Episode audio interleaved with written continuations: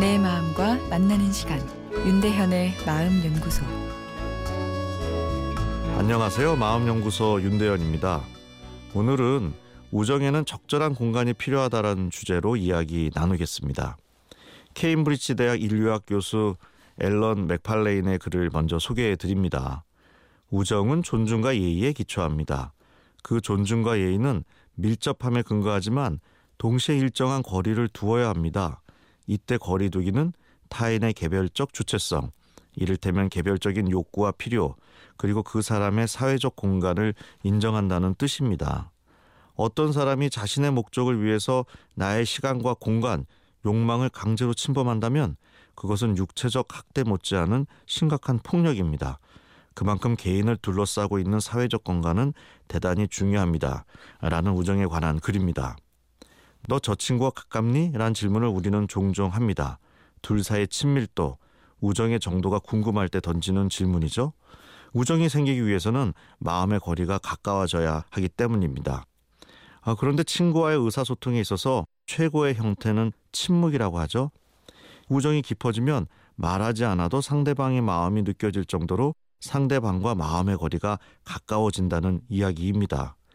이렇게 마음의 거리가 가까워지면 실제 물리적 거리도 가까워집니다. 만나는 횟수도 늘어나고 취미나 여러 활동 등도 함께 하게 됩니다.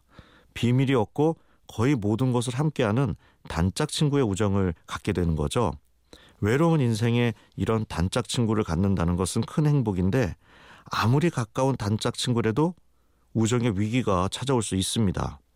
내 자유가 상대방에게 침범받는다는 느낌이 들 때이죠. 두 사람이 아무리 가깝고 잘 맞는다고 해도 모든 것이 일치될 수는 없습니다. 우리는 하나다라는 느낌의 따뜻함을 느끼지만 그러나 여전히 우리는 다른 사람인 것도 인정해야 할 사실입니다.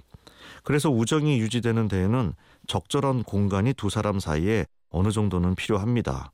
완벽한 우정을 추구하는 분들 중에 친구 관계 유지에 어려움을 호소하는 경우가 있습니다.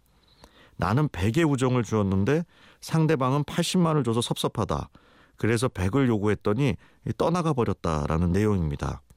완벽한 우정을 추구한다는 것은 그만큼 외로움도 더 크게 느낀다는 것인데 그러다 보니 적절한 공간을 유지하는데 어려움을 느낄 수 있습니다. 그래서 좋은 우정을 유지하기 위해서는 친밀함과 더불어 상대방의 자유를 존중해주는 적정 거리를 만들어주는 것이 꼭 필요합니다. 윤대현의 마음연구소 지금까지 정신건강의학과 전문의 윤대현 교수였습니다.